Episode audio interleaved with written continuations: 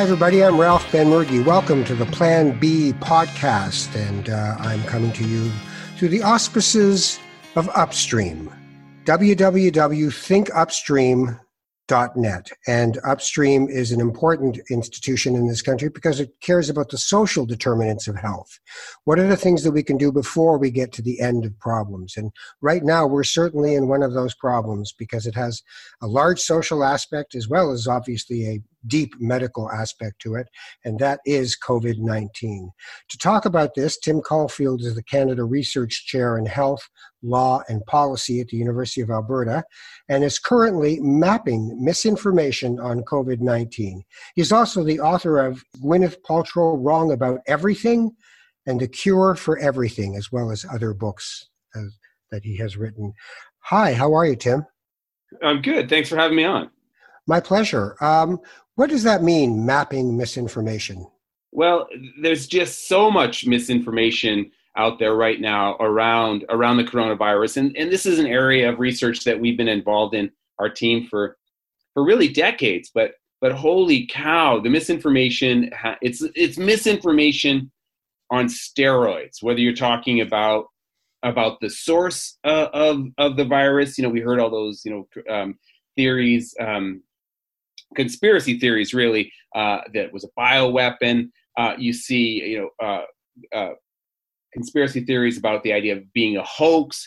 But what's really taken off recently is the misinformation about cures, about prevention, about what we need to do about it. So what we want to do is, is map where this misinformation is coming from. What is you know that the kind of misinformation that's out there? Get a sense of how people are reacting this misinformation and then of course make recommendations about how we can how we can stop it how we can sort of counter the misinformation. And and look it's it's a long-term project so it's a scholarly project but we also we also want to get stuff out asap we want to get you know this is this is a now thing right? And mm-hmm. so we we also want to uh, get out recommendations for for the general public but for the media for scientists on how how we can can counter this this misinformation. So we'll get into that in a second. I still want to stay with the idea of there seems with enormous and existential events a need to come up with mythologies and a need to come up with conspiracies. What what is that about?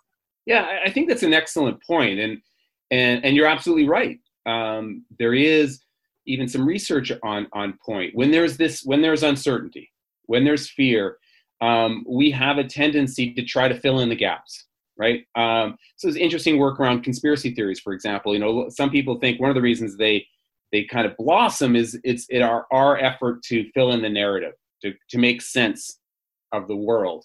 Um, uh, whether you're talking about the kennedy assassination or whether you're talking about where the coronavirus came from we want a story that is going to give that's going to resonate so you're right. Uh, I think that, that that's definitely part of it. Uh, in addition to that, there is the uncertainty and fear uh, around it itself, and so people are, are want answers. They want to know what they can do in order to uh, in order to counter um, this crisis. But but also, you know, we shouldn't underplay the role of marketing, and I'm going to say evil marketing here. You know, people who are taking advantage of this situation to not only to not only sell products that are unproven but also to, to push ideology, right? You see, you've seen that happen with Donald Trump and, and China, and China with Donald Trump. You see that happening with Russia and, and how they're using this in order to spread disinformation to erode trust in our institutions. And, and even in places like India, you're seeing this being used in order to push a particular ideological spin, perhaps even around around healthcare. So yeah, I, I, think that there is a lot going on, uh, a lot of social and cultural forces that are are allowing this this misinformation to to flourish. All right, so let me try some things that float around there. Uh, this is all because of wet markets in China, which I don't even know what they really are. Is that just nonsense? Is that something we should pay attention to? Will it matter to how we treat any of this? Um, so there is, as you probably know, obviously an animal connection to this. What I what I worry about is is the blame, right? You know, that we're pointing blame at a particular culture, at a particular people, um, that can quickly morph into xenophobic um, mm-hmm. attitudes, which we've seen happen here, right? And unfortunately, it's still it's still happening. So so there is truth in in into the you know the animal origins of of, of diseases, um, but is there true? You know, is that uh, should we allow that to morph into the, this sort of blame? You know, I, and I worry about that. Yeah, well, there there is that whole idea of the other embodied mm-hmm. in this case in something invisible. Yeah, you know, and, and and we saw that other rhetoric from the president of the United States, right? He really tried. Now, you know what's interesting. I don't I don't know if you've noticed noticed this too. Is there has been as this has become a more serious issue, um, and as uh, populations have recognized how serious it is around the world, and it's become more global. There has been, a sense, some backing away from you know that ideological spin and um, uh, not totally, unfortunately, but you have seen that, and really most of the information, we've noticed this trend is now around the, around the cures and the prevention and, and that kind of thing. So another one of the things that occurs to me is the anti-science uh, yeah. movement in the world. Um, and I, I, saw something that said the demographics were uh, white males of a certain age you know, 50 to 60 years old who would say, oh, it's a bunch of nonsense, more than other people would say it. Um, what role does anti science thinking have in how we're misunderstanding what's going on here?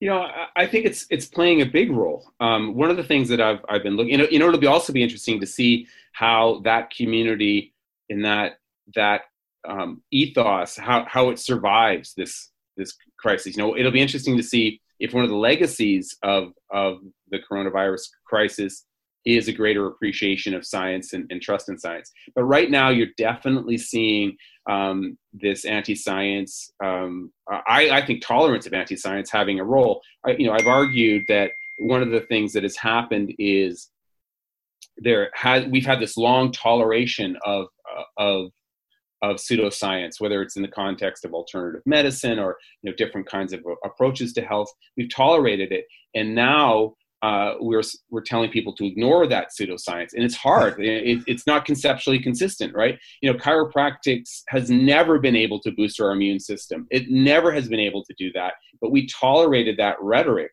uh, which is really an anti-science approach, right? It's magical thinking. Uh, and now we're trying to tell people, okay, in this context, don't believe it. Well, we it's not conceptually consistent. So I'm hopeful that you know when we get out of this, we're going to have a more consistent approach to this kind of pseudoscience. So it sort of falls on the spectrum of things from anti-vaxxer to climate change. That you know, I don't care what science you're giving me. I don't believe it's true. But in this case, we're seeing people die in front of us. Yeah, that, that's right.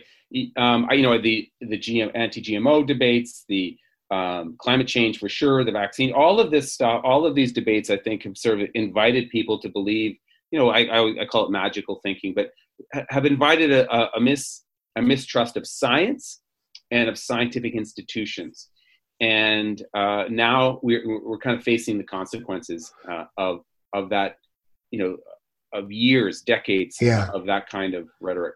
So, What's some of the misinformation that you're uncovering that we should know about so that we don't sit there, you know, talking to people in our families on the on the phone and saying, "Did you hear about?" So, what are some of the things we should know? there's so much. Let, let's let's put them on a continuum, okay? Let's yeah. from the really crazy stuff, things like drinking urine in order to cure, you know, cow urine in order to cure coronavirus, the using cocaine, uh, drinking alcohol, uh, drinking bleach, uh, using essential oils on your anus. All of these things have been proposed as, as a cure. Now, you might think those are all absurd, but people have listened to that and there's been adverse ramifications because, because of that. Then let's move a little bit further along that continuum to things that sound more plausible, right? So I've touched on on some of them. You know, uh, the idea that a chiropractor can adjust your spine and boost your immune system. The idea that IV vitamin therapy will help boost your immune system uh, homeopathy. All of these things have been proposed. No evidence to support any of it, and, in fact, it, it, some of those things can can in fact be harmful. And then we move along. To, well, wait. There's a lot of people though who believe in naturopathy as opposed and as opposed to allopathic medicine. They believe that this is really what makes them healthy, and belief has a lot to do with how people react to things, right? I mean, if you believe something, it helps a lot. But yeah. So some people listening are going to go, wait a minute, I go to a homeopathic uh, remedy, uh, you know? Uh, so your certainty, how does that play, or how do you use that certainty to get into that dialogue with those people? You know, it is it is interesting because homeopathy is a good example because it is complete pseudoscience. You know, you don't have to pull your punches at all, right? Um, and I mean, it's it's scientifically implausible. Um, it's truly magical thinking, um, and in addition to that, there's no evidence that it works, right?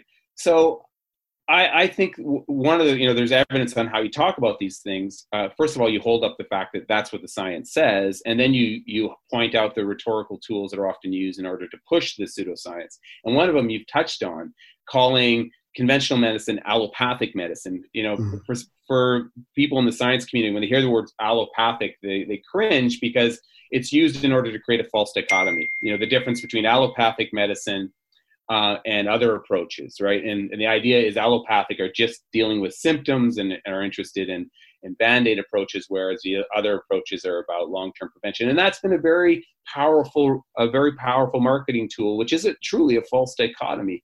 Um, most of these things we can point to and say there's no science to support it.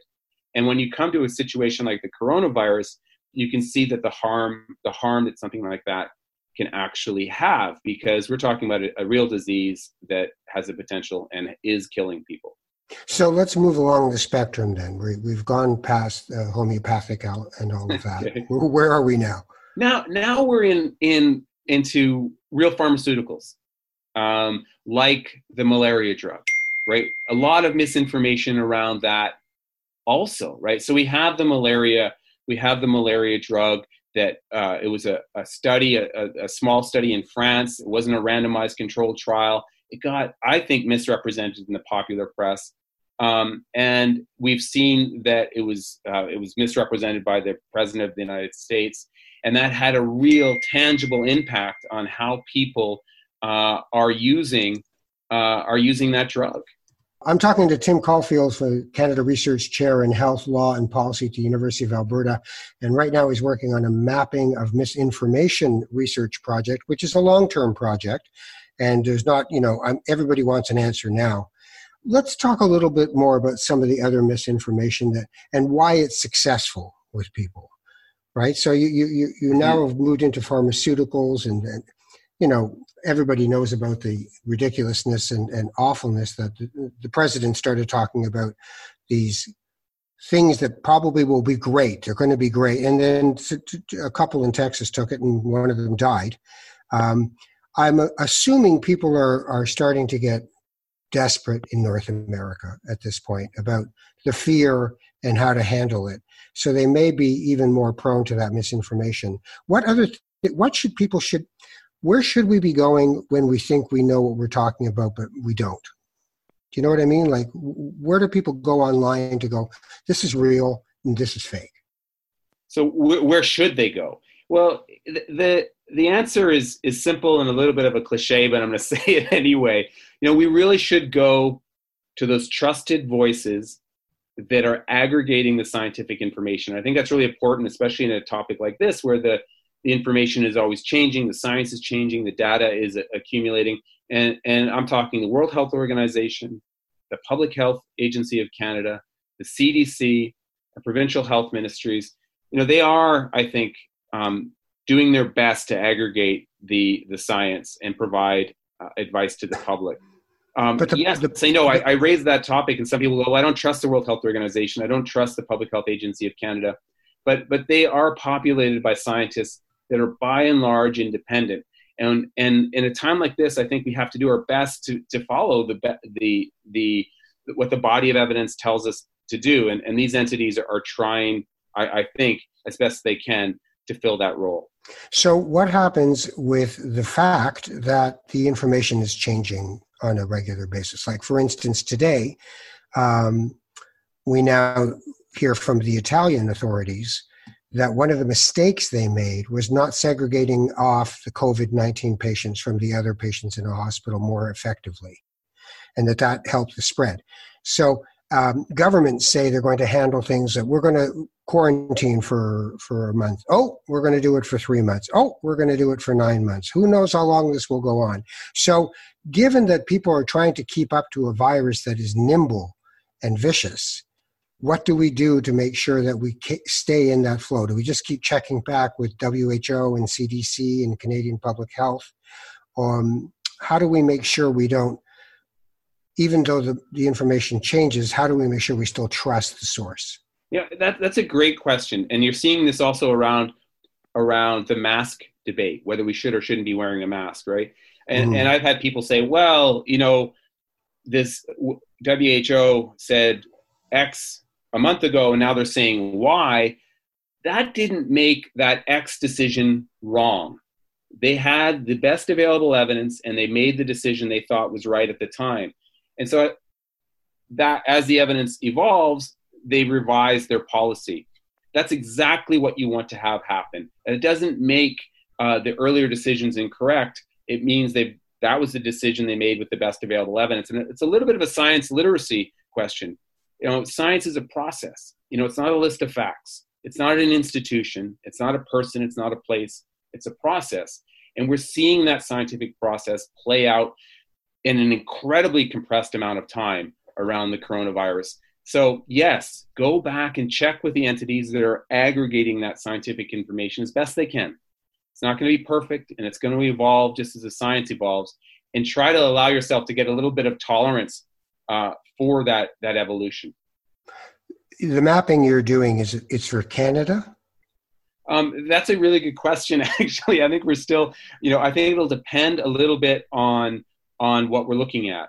Uh, so, for example, we're going to look at the news media, uh, the traditional news media, that is. Uh, we're going to look at social media, and that's going to be international by its very nature. Nature, and we're also going to look at search engines, which will be international by their very nature. So, we're, it'll, it'll depend. So, what are you looking at uh, when you're looking at social media? What what's the lens? What are you looking through? Yeah, you know, it's it's a great question because it's methodologically pretty challenging. Uh, we are going to look at at a lot of the, the platforms. We're going to look at YouTube. We're going to look at, at Twitter. I'm looking at I'm working on Instagram right now. It's a little project I'm doing right now. And, and we're coming at it from different angles. So what are you seeing on Instagram? Instagram's a mess, right? So it's a really good it's a really good example. All of these platforms, as you know, have tried to do something to stem the tide of misinformation. So if you Google or, or, you go to Instagram and you put in the word coronavirus, they immediately take you to a banner that says go to the Canadian Public Health Agency. Mm. That's awesome, right? Uh, but the, the problem is that if you put in immune boosting, you get all this nonsense about immune boosting, and that's what people do in life, right?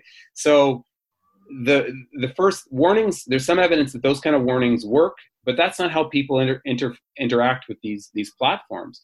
And so when I, you know, you search something like immune boosting, it's almost nothing but garbage and science-free noise. And unfortunately, that's what a lot of people are seeing so social media has always been uh, you know chaotic in terms of its access. Everyone can say what they want and uh, get their platform to a degree but to a large degree.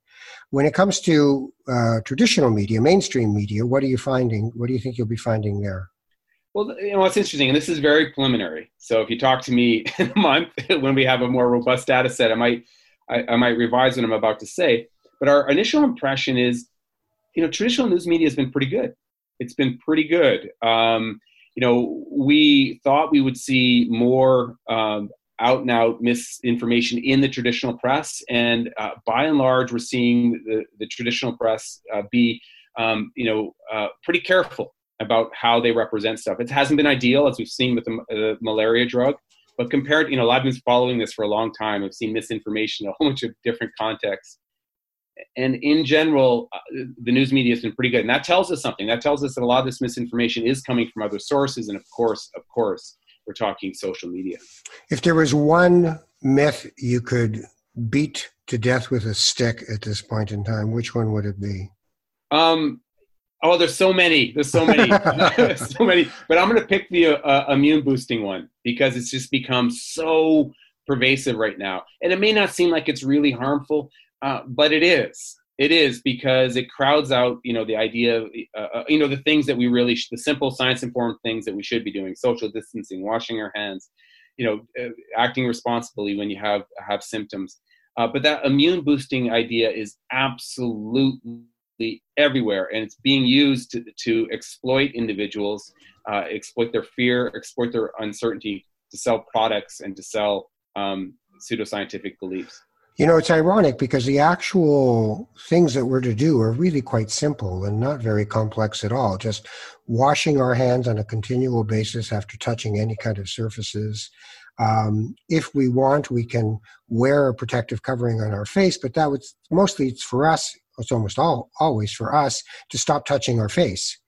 Uh, so stop touching your face, wash your hands a lot, and stay away from uh, other other folks. And you're probably doing about as much as you need to do. And all the rest of it just seems to be our subconscious desire to defeat this thing and, and be immune to it in some way, to, to, to conquer it. Is there one demographic group that, when you're looking at these things, really stands out as the most vulnerable to this kind of misinformation?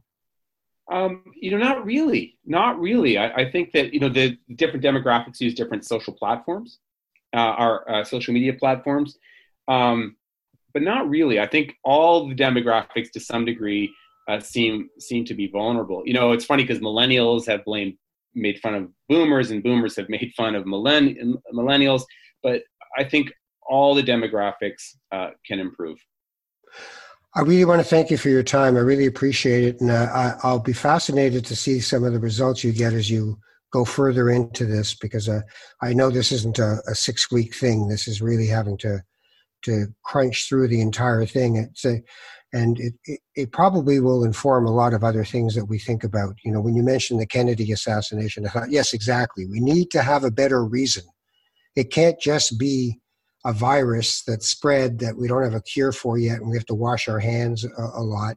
There must be something more magical and awful about all this. So I'll be very interested to see what it is. Thanks for your time. Thanks so much for having me on. Well, that's it for Plan B. I'm Ralph Benmergui. Plan B is brought to you by Upstream. If you want to find out more about what Upstream does, go to the website www.thinkupstream.net and you'll find out everything about Upstream and its work on the social determinants of health. This project has been made possible in part by the Government of Canada. Take care of each other. Bye bye.